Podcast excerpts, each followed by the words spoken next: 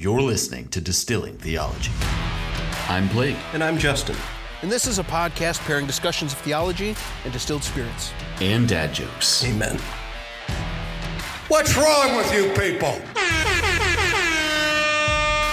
You're not David! I don't know why you're clapping. I'm talking about you. Fatality. You know, starting a podcast about theology and distilled spirits is whiskey business. I said that with a straight face. This is Distilling Theology. Welcome back, boys and girls. It has been ages. And by ages, I mean not that long since I've seen you. And by seeing you, I mean talk to you through a microphone. And in fact, I'm not seeing you. But I am seeing my dear friend Blake, my co host, my Presbyterian partner in crime. Buddy, how you doing? Well, I was just telling you in Patreon about the very long, but but good and fulfilling day, but very long day, and uh, the three three hours of sleep or so. You know, just uh, getting after it, man. But you know what? It's a good day to record and sip some spirits and be in good spirits uh, Mm, and talk about mhm. the Holy Spirit with my boy. I'm just gonna keep uh, the spirited discussion uh, going. But anyways, yeah, uh, it's been fun. We uh, we intended to record earlier this week for this episode, but life happened, and we had another thing which is on Patreon. That episode won't be out for a little bit, but if you guys are on Patreon, you can you can check it out. It's an epic Oh, yeah. three hour conversation with a Dude, guest, it was great. and uh, and that wasn't even all of it. Like we we were hanging out beforehand, and we were hanging out after, uh, except Justin who lost power. Well, actually, the whole the whole town lost power, so I guess I can't really Yeah, my whole village and several surrounding villages, about 6,000 people lost power. stop it. So that was fun. He was he was just tired of hanging out with you. You did the thing where it's like you pick up the phone and you start the conversation by saying, "My phone's about to die. What's up?" And then you just hang up whenever you want. I yeah. so wish. no, man, it was good. It was no, fun. it was. I was bummed to to lose out, but I texted him afterwards, and uh, Good. we had a little chat. It was great. Good So, sauce. Good sauce. And Eric, it was. It's always it's always great to see that mustache. Mm, Uh, every time, dude. I must ask It's him always to on come on point. the podcast more often. oh, thank you, studio audience, for that uh, humor. But on that note, um, what's in our glass this afternoon, evening, whatever time of day it is? whatever, whatever. Time. Bro, I've been up is. since four thirty in the morning. I have no idea what time it is. um, yeah, uh, I I would love to be able to pronounce this. I know I can't. Uh, it is an amaro, amaro sfumato That's, that's close. rababaro. Um, Rabarbaro. uh, yeah, Amaro Sfumato. I yeah, I don't say the other part. yeah, I don't know. Um, Um, yeah, but it's an amaro bottled at twenty percent ABV, made with alpine herbs and the root of Chinese rhubarb. it is. So it's definitely got some interesting smells to it. Um, tell tell us some more about it, Blake. so it's distributed by Haas Look at this color. Alpens. Oh yeah, for those on Patreon, you can see it is a very very dark. Looks like rich- Diet Coke. yeah, doesn't smell like it though. Uh, unlike um, uh, Amaro Averna, kind of has a cola note to it. This does not. Hmm. Um, but yeah, so distributed by Haus Alpenz, they do a bunch of these Amaros, these small family-owned uh, vineyards and distilleries um, and p- producers, and then this place distributes. So it's actually produced by. I'm not going to be able to say the whole thing, um, but it's the Cappelletti family, and they've been making these kinds of spirits since 1906, so over 100 years. And actually, according to the website, almost all of the production is still done by the fourth generation of that family. Um, apparently, this stuff Nice. can keep for up to two, possibly three years? Question mark. Um, at room temperature, it keeps, uh, and that's like half full. It looks like so it'll keep um, for three years easy if it's refrigerated. I don't refrigerate it because I usually go through it, it you know more than three years. Um, and just for those wondering, sfumato, what is that? Well, the term is derived from the Italian word for smoke, fumo, uh, and it's traditionally associated with a style of Renaissance painting characterized by subtle transitions between areas of dark and light, which complements very much this spirit's profile. Now, Justin, I, I know when you poured it, you commented on the smell. Um, just out of the gate, without looking anything up, what stands out to you out of the gate? What one or two notes on the nose? So right out of the gate, there's like an earthy, rooty sort of, um, um, uh, almost like a, almost like a, it's a it's a similar uh, smell to what I get. Let's say if I'm if I'm deep in the woods of the Adirondacks, but mixed with uh, kind of like a, a bit of a sweetness, maybe from um, some sort of dark fruit or rhubarb or something like that. Um, Yeah. So it's it's definitely a unique kind of blend of, of scents. Um, but it smells good. It smells really interesting. It does. There's a there's a bitter woodsiness that ca- uh like characterizes it for me with with a subtle smokiness. I don't think it's ju- like Right. the the smoke kind of play on words in the name is not by accident. So there's that kind of smokiness, that Sure. bitter woodsiness, um, and there is a sweet dark fruit note in there as well. It's it's a very complex scent. Um, I think to those that aren't used to, if you've never had an amaro, I wouldn't start here. Yeah, no, Um, probably not. There, are, Probably there are there are other things to start with for this category of like bitter herbal liqueurs, um, but this would be in the the category of uh, digestif or something for after the meal, um, as opposed to your bright, you know, like your your Cappelletti, your Campari, your bright red uh, aperitivo or aperitif that goes before the meal. Um, so this is a, a dark spirit to enjoy or uh, a dark beverage to enjoy after a meal to settle your appetite. Um, you can have it with tonic, grapefruit, so- grapefruit soda, or whiskey. And uh, there's a couple cocktail ideas on their website, which I'll mention in a moment. One says uh, rum al pastor, which is plantation pineapple rum. Uh, this spirit, a dash of orange bitters, stirred and strained into a coupe, garnished with a grapefruit peel. So I can I can see that there's a Negroni variation where you use this in place of um, you know your Campari, and uh, I've done that before. I've also used this in other cocktails. But enough talk. Uh, let's taste this thing and uh, and get into our uh, our chapter tonight. Cheers.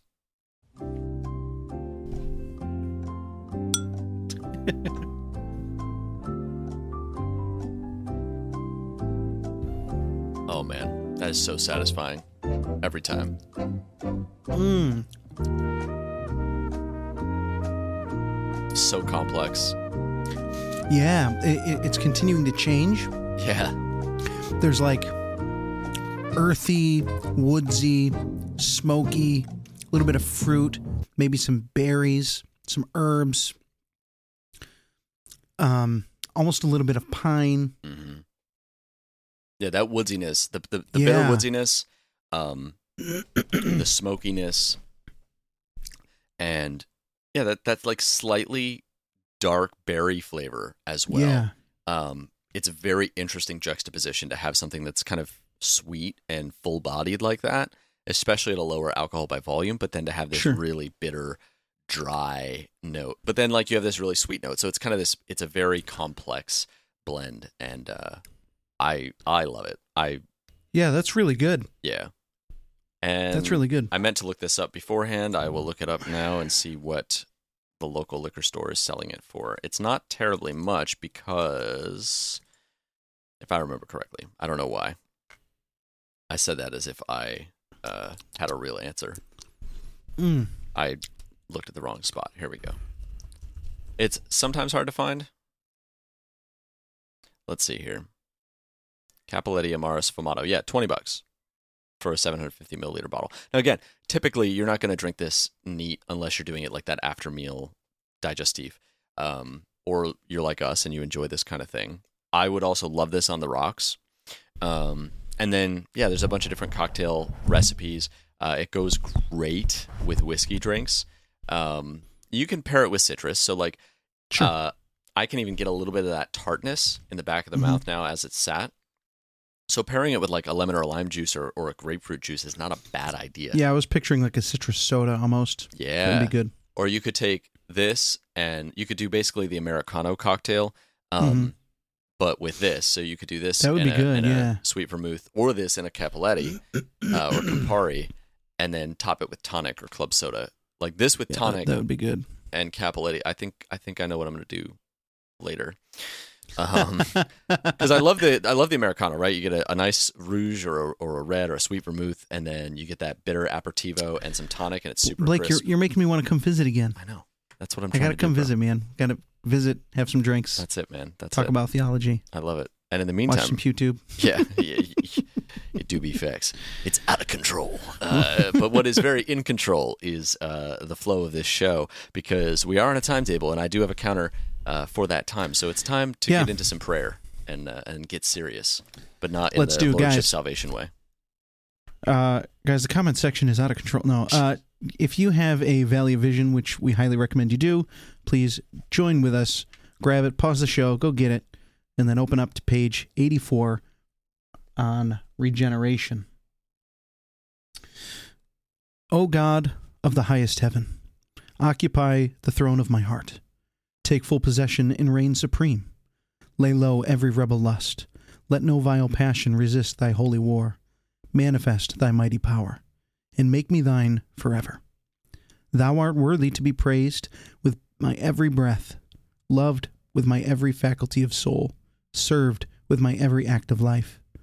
Thou hast loved me, espoused me, received me, purchased, washed, favored, clothed, adorned me, when I was a worthless, vile, soiled, polluted.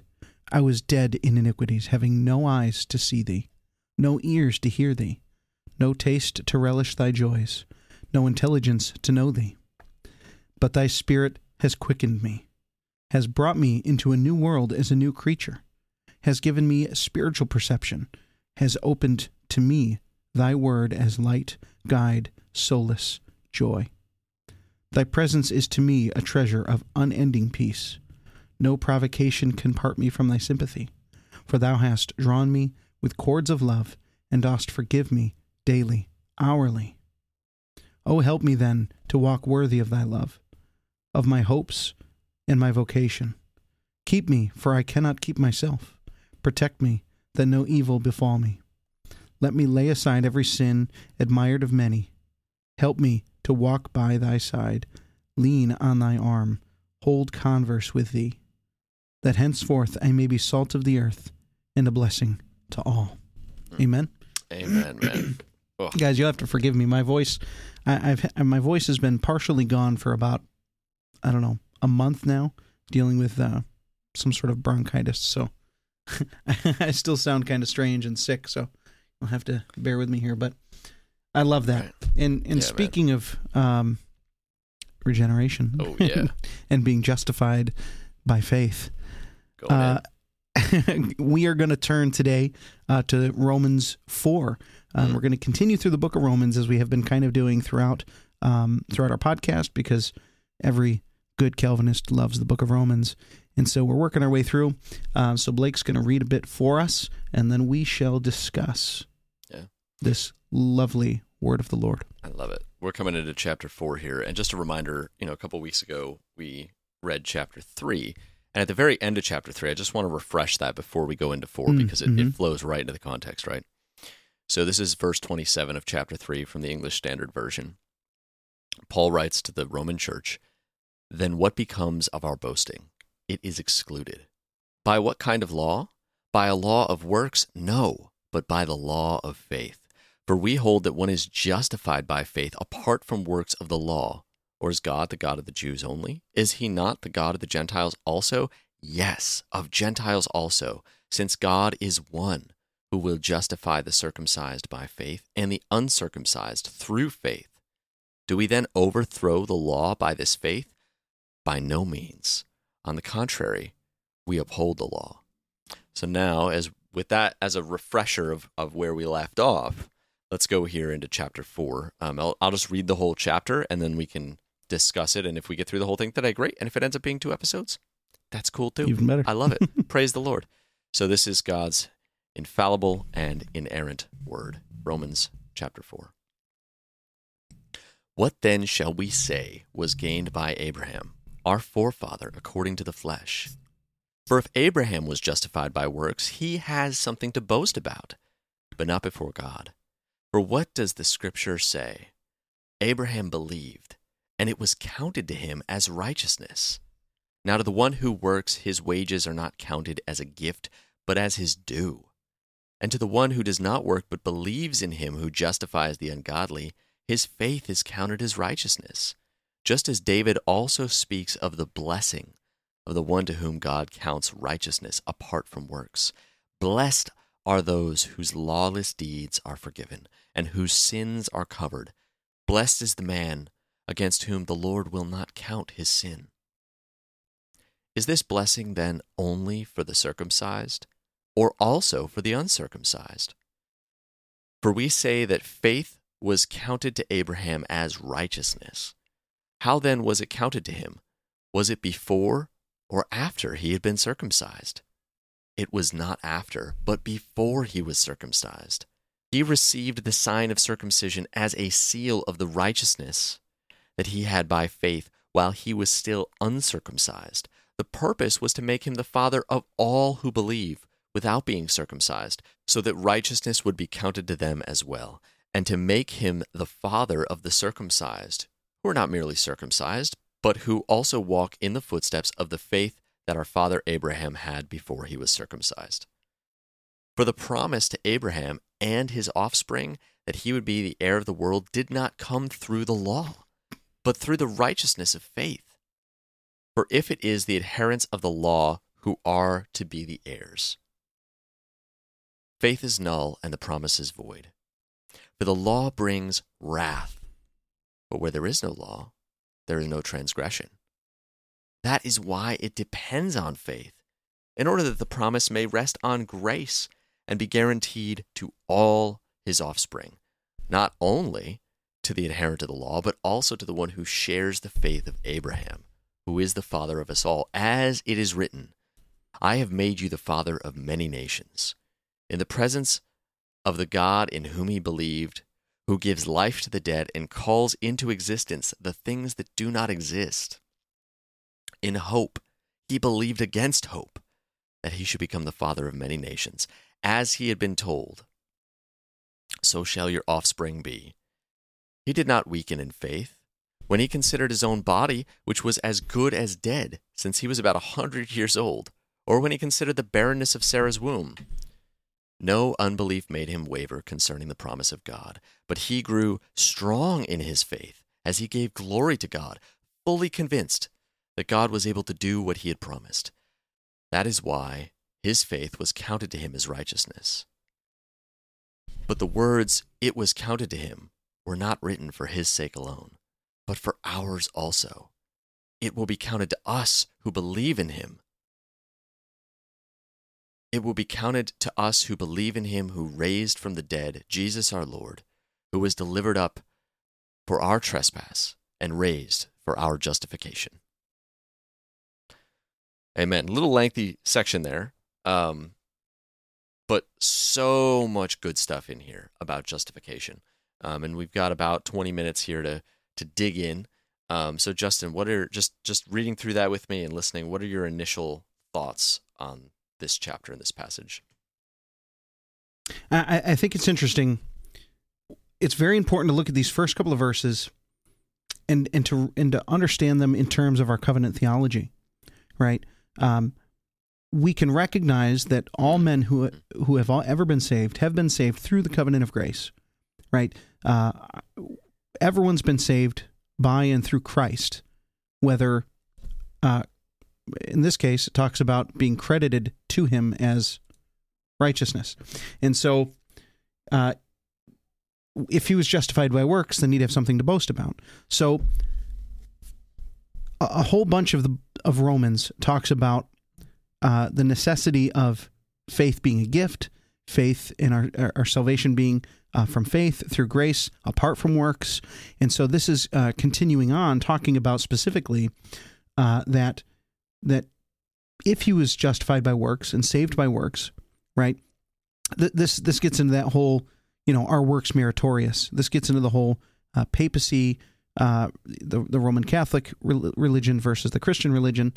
Um, and then any other well f- frankly any religion that's that's not christian has some works associated with it um, but but this is what separates us apart from the rest of the uh, of the religious world is that there is nothing that we can do because if we did do something we would be justified by our own self right um, and so there's that so that, that's that's an important Yeah. part and it talks about his uh, his righteousness being um, counted to him or credited to him based on what? Based on his faith, based on his belief in God and believing in who God is and what God's promises are. So he's looking forward to Christ. He's looking forward to um, the cross, as we're looking behind, he's he's trusting God's promises and he's trusting God's word, right? And and it's through that faith that's a gift, not a work, but a gift that he's given, uh, that is his righteousness is credited to him. so Oh man. Yeah, it's so good. And I love I mean obviously Paul is speaking with apostolic authority here. He's inspired by the Holy Spirit. Um but it's also very much Paul in his own studies, right? As as one who was very versed in the Old Testament scriptures and in the tradition of the Jews. And he this very rich legal background. Like he knew what was going on here. And so I love what he does here in, in verse 9 and 10 for we uh for we say that faith was counted to Abraham as righteousness. And then he does this move. How then was it counted to him? Was it before or after he had been circumcised? Like I love that move. As he goes, okay, right, okay, you know, and, and, I think for both for both Baptists and Presbyterians that can be, uh, you know, important because circumcision is the sign of that covenant, or you know, I'd say that it, the that administration of the covenant um, you would say that distinct covenant, mm-hmm. but it's the sign of that covenant, and baptism is the sign of the new covenant. Again, how we understand the, the, the, the continuity of those is different, but I think this is really helpful for us. And I, I don't know off the cuff, but I would imagine sure. that when our confessions talk about baptism not being so tied to salvation as that somebody you know could could convert and come to Christ and not be baptized and then and then not be saved um you know that that baptism isn't so inextricably linked to salvation that that we can't be saved without it, but it is important to be obedient um, and to mark ourselves with the sign of the covenant. But here, I love this. It's like his faith preceded, in this instance, the circumcision. Now, I would I could flip that and talk about you know the following generations in the covenant sign, but we we won't go there right now. But I think it's just interesting that in this case, Abraham's faith precedes anything that he does and his righteousness precedes anything that he does in response mm-hmm. to the Lord. Right? It is his faith, it is his trusting, and we get into this further on. Uh, you know, in hope, he believed against hope. He believed against what so, was logical. So his his faith preceded his faith preceded taking the sign. yeah, yeah, yeah, yeah, yeah. Again, I could talk about his offspring too, but we're not gonna we're not gonna go there at this moment because um, my point in that is the righteousness. I love Abraham's huh? offspring. I said I love oh, Abraham's oh, yeah. offspring. Sounds like a weird band name. Um, but no, like I, I love this in verse eighteen. Right, in hope he believed against hope that he should become the father of many nations. Right, because the Lord told him this, and he looks at himself and he says, "You know, I'm a hundred years old. I can't you know, this isn't really going to work. And Sarah is barren. Um, and he's looking at the natural world and saying there's no way. But what does it say? What does Paul write here for us? He says he didn't consider, but he was fully convinced that God was able to do what he promised. That is why his faith was counted to him as righteousness, because Abraham believed in the promises of God because he believed that God was faithful, that God was able to do what he said he would do. Which, you know, if you go back to that record and the covenant that's made, you know, who's the one that passes between the cuts of the meat, right? If you know, not to get too technical here in covenants, but like those old Near East covenants, you would have the lesser king you know, of the kingdoms, the one that had been conquered would pass between the sacrificed animal and basically say, you know, it, cursed, th- this be done unto me. I, may I be cut into pieces uh, if I break my covenant with you, greater king. But in that record with Abraham, it is the fire of the Lord that passes between the pieces of the meat. And so in God's covenant to Abraham, God is promising, just as he does elsewhere, you know, he says, I, I, there's no greater name I can swear by but my own, right? God is making the promise of the covenant on the basis of his own character. And, you know, we see this in the incarnation, right? Where Jesus comes in, as we're going through Christology adjacent with this, right? Jesus enters into history and takes upon himself our covenant breaking and fulfills our end of the covenant. He he fulfills that broken covenant. Um, and it's so so good. I'm getting getting chills here a little bit, but but getting a little too off topic because we're on Abraham and faith. But it but it's all it's all interconnected, as we know.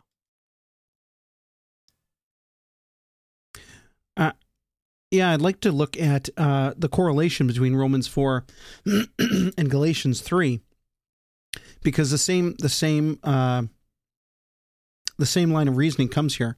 So he says, "O foolish Galatians, who has bewitched you? It was before your eyes that Jesus Christ was publicly portrayed as crucified.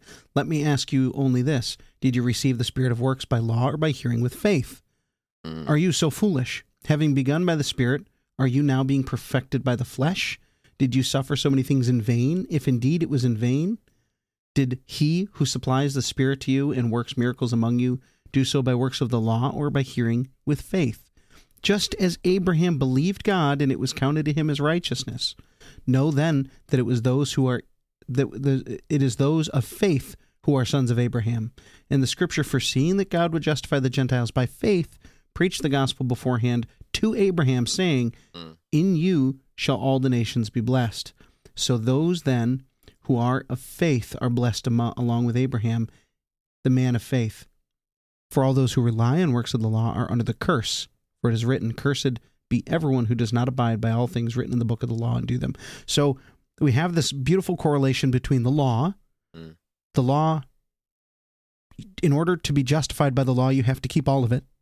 But we know elsewhere in Scripture it says if you break even one uh, command, you've broken them all. Yep.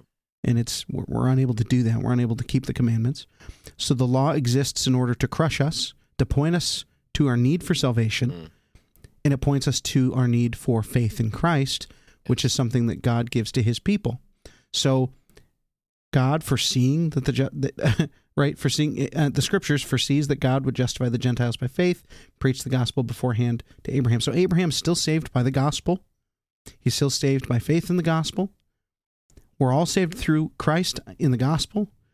And so, similarly, uh, this whole section of Galatians is essentially saying the same thing that it is those who are of the faith, who have faith, that are the sons of Abraham. And it's those of us, right? The difference between uh, ethnic and spiritual Israel, Yeah. right? Not all who are of Israel are of Israel.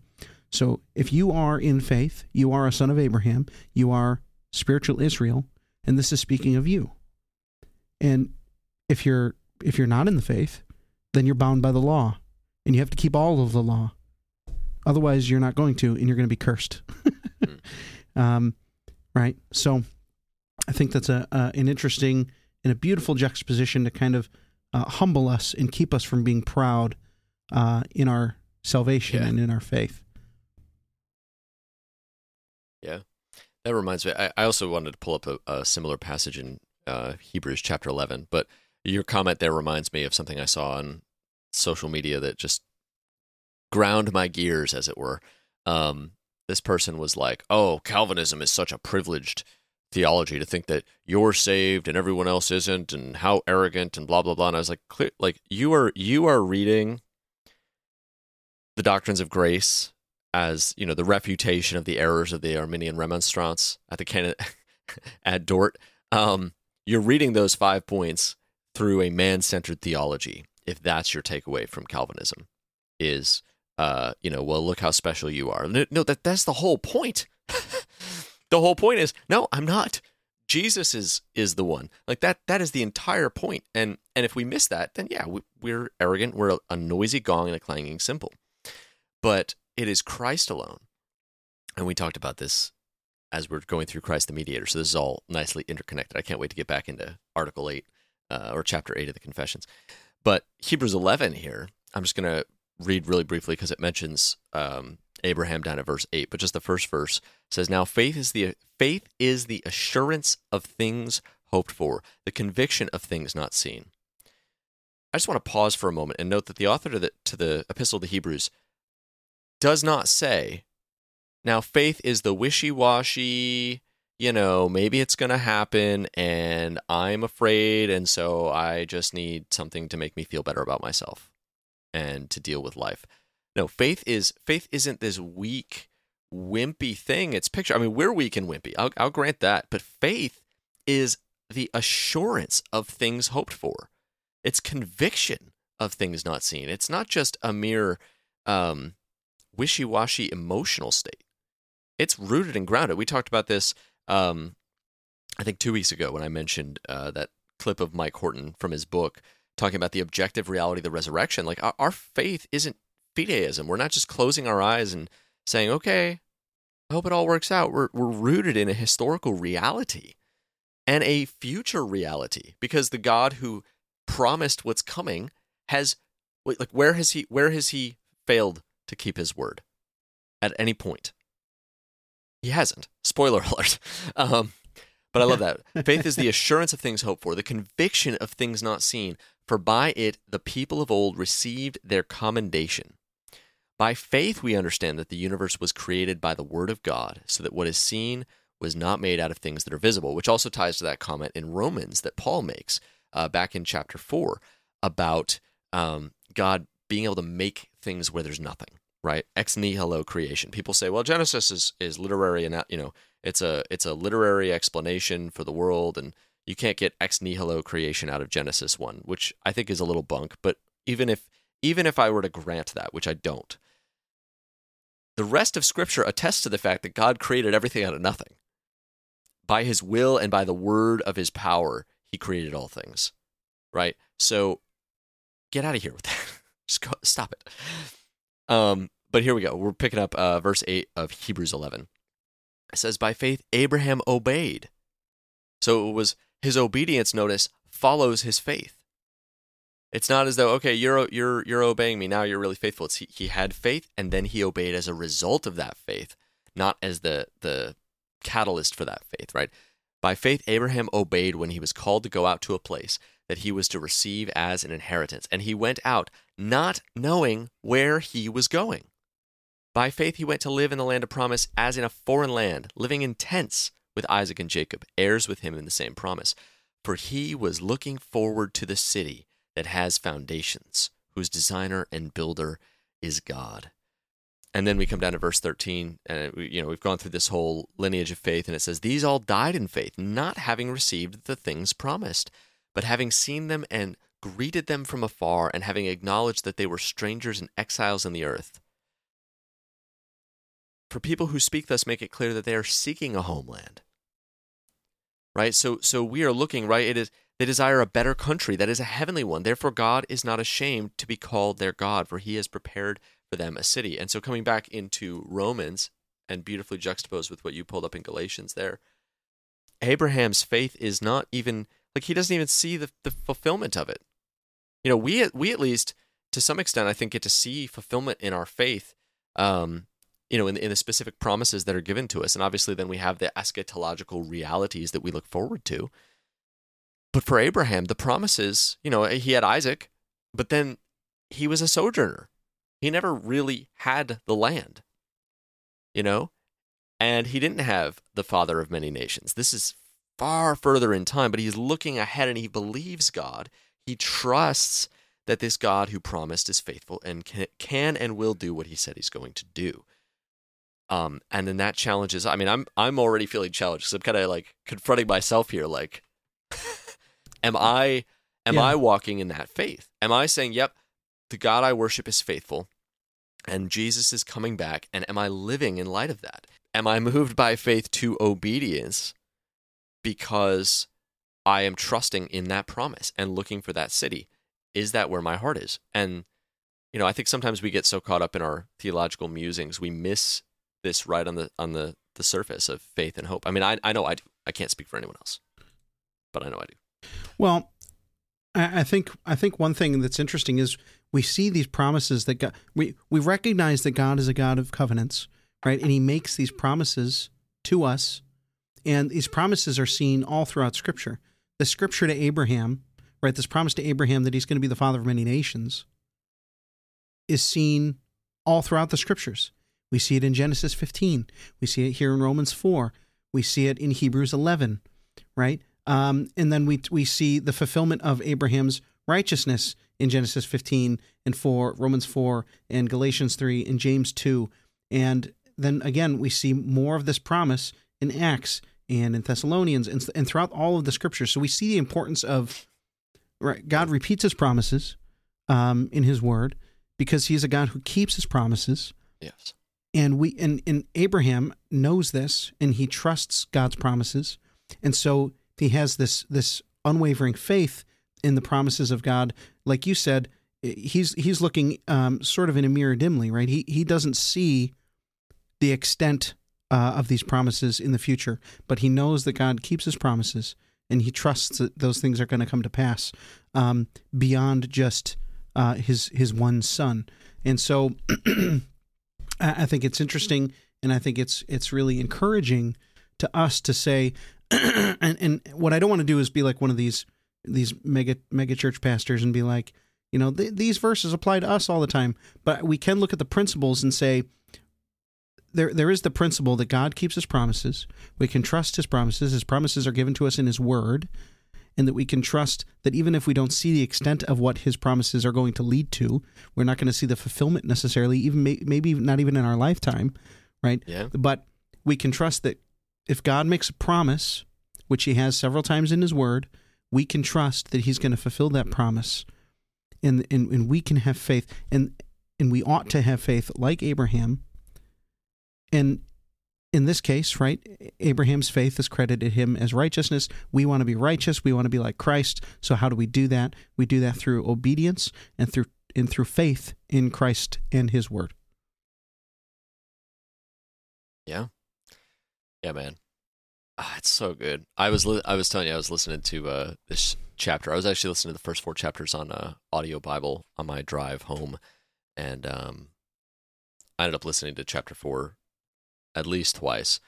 Um, and I would encourage all you guys at home, like if you're listening to us while you commute, then on a lunch break or when you get home, like open up your Bible and read. I mean, just read through all of Romans, you know, but read through chapter four and reflect on this. And if you have a study Bible or you have uh, Logos, you can look at the interconnected and interrelated texts and see this Yep. beautiful web of scripture, right?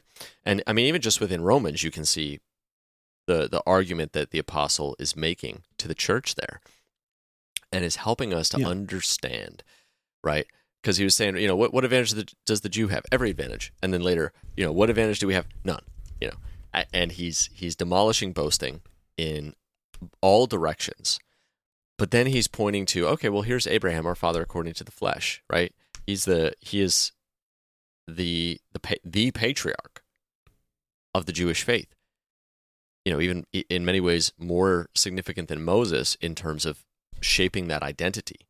And Paul goes right there and says, "Look, he's not justified by his obedience to the law and his perfect works or his perfect following through. In fact, he's not even justified because he was circumcised in the flesh. He's justified by faith. And it's because he believed God, Mm. right? And I, I think it's so, so beautiful. So it's funny. I remember the last time we were going through Romans, or maybe it was two times ago, you said there was, you know, some, some people saying, oh, Paul ruins the New Testament. And it's like, what? like how how do you read this and not feel encouraged as a as a believer in Jesus Christ? Um like how do you not get hyped up seeing this? Um man, that last section too is so good.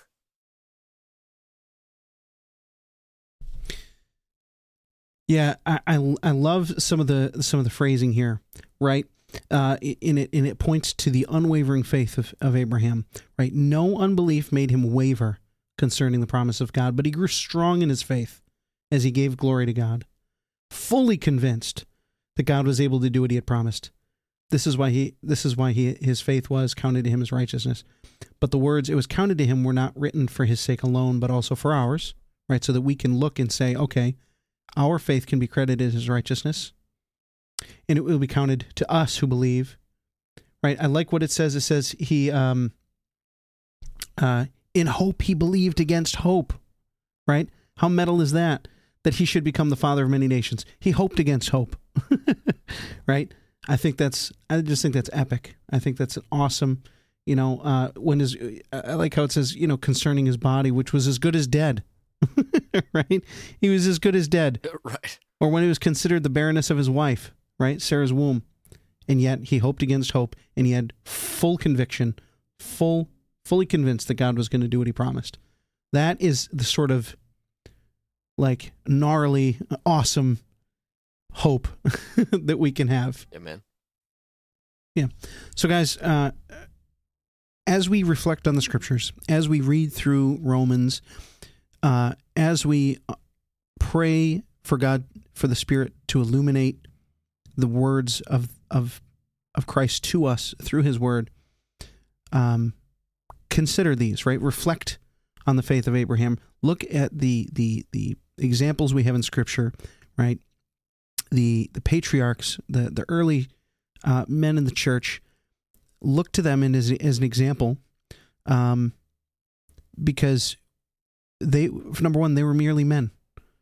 They were sinners like we are sinners, right?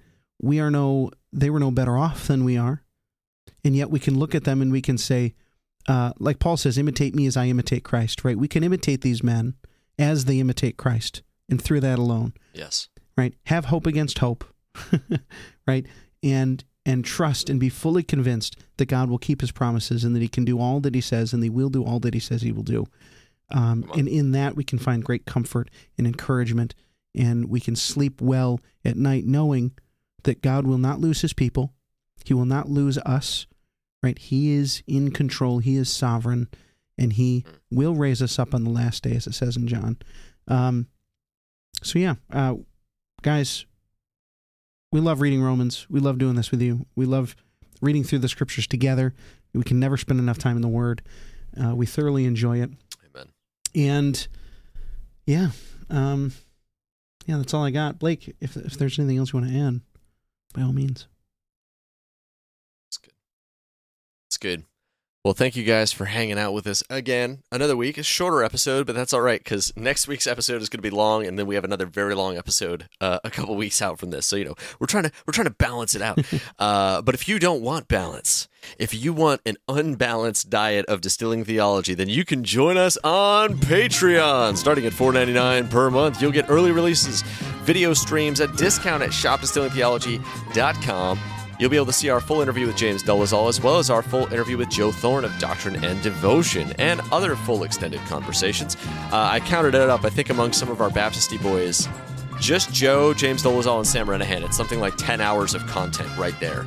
So, you know, what are you waiting for? You know, one Starbucks latte, and you can get all of these Baptists. It's not even just the Presbys, you know? It's great. Um, $14.99 per month, you'll get all that plus additional bonus content. And after your first three months, you'll get an exclusive Distilling Theology Patreon mug, which is pretty cool. But if the mugs aren't your thing, that's okay. We've got something for you at $29.99 per month. After the first three months, you're going to get a frosted Distilling Theology Glencairn glass. It's one of my favorite things to drink out of. Justin was using his tonight. I need to clean mine, so that's why I wasn't drinking out of it. Uh, and for those that feel ambitious and want two glasses after three months, join us at $49.99 per month. And uh, yeah, it's great. I highly recommend it. I'm so grateful to everyone who helps make the show possible through Patreon. You guys help us with all of our overhead costs, um, help us with giveaways, and being able to provide really great content for people. Uh, and yeah, you're just you're just the best. You've helped us to upgrade our equipment so that you know we sound better and uh, we don't we don't pain people uh, on their ride, hopefully, or they're they're listening to the podcast. Um, but Justin, if people want more podcasts, uh, where can they go for more confessional, solid content? Y'all, if distilling theology is not enough, or if you just want more, head on over to the Society of Reformed Podcasters. Uh, go to reformedpodcasts.com and you will get a laundry list of theologically solid, robust, Reformed, Presbyterian, and Baptist uh, podcast content more than you will ever be able to fill your ear holes with. Um, I'm not even going to bother reading off the list. It just keeps getting longer and changing. Um, but it is a wonderful, wonderful group of podcasts, and uh, we cannot recommend it enough. Um, so yeah, if podcasting is your thing, reformpodcasts.com is where you want to go. Trust me. Blake, if people want This is the more of us, where can they go? Oh. Well, uh, if you're not already, first of all, if you're not already, smash that subscribe button and uh, make sure that you're getting DT in your feed every week. uh, except for the weeks that you know we we surprise don't release an episode. You know, as as happens if you've been with us for the last almost three years, which is kind of surreal and crazy to think about. Uh, but if you want to connect, if you want to be social with us, you can follow us on Twitter at Distilling Tea. Uh, we tweet some memes and stupid jokes and dunk on heretics. Uh, you can follow us on Instagram for some books and whiskey photos and other fun things. Uh, you can also follow us on Facebook where we post updates. Um, we do some live streams there occasionally, but the real the real secret sauce, the real uh, the real assembly of distilling theology folks is in our group. Search for distilling theology. You can find the Facebook group. Uh, it's a blast. It's almost 800 members. It is still to this day the most cage stage reformed Facebook group on the internet, and uh, I, I will I will stand by that. Uh, it's great. We have some awesome discussions, and uh, you know, I don't get tired of it. I love it. I- It's like the first thing. It's really the only reason I'm still on Facebook for the most part. Like, there's some family connections, but it's mostly for DT. Let's be real. Uh, Same. but yeah, man, it's been great. Thanks for hanging out. Thank you guys for listening. And remember, whatever you do, Whether you eat or drink, do all to the glory of God. Soli Deo Gloria.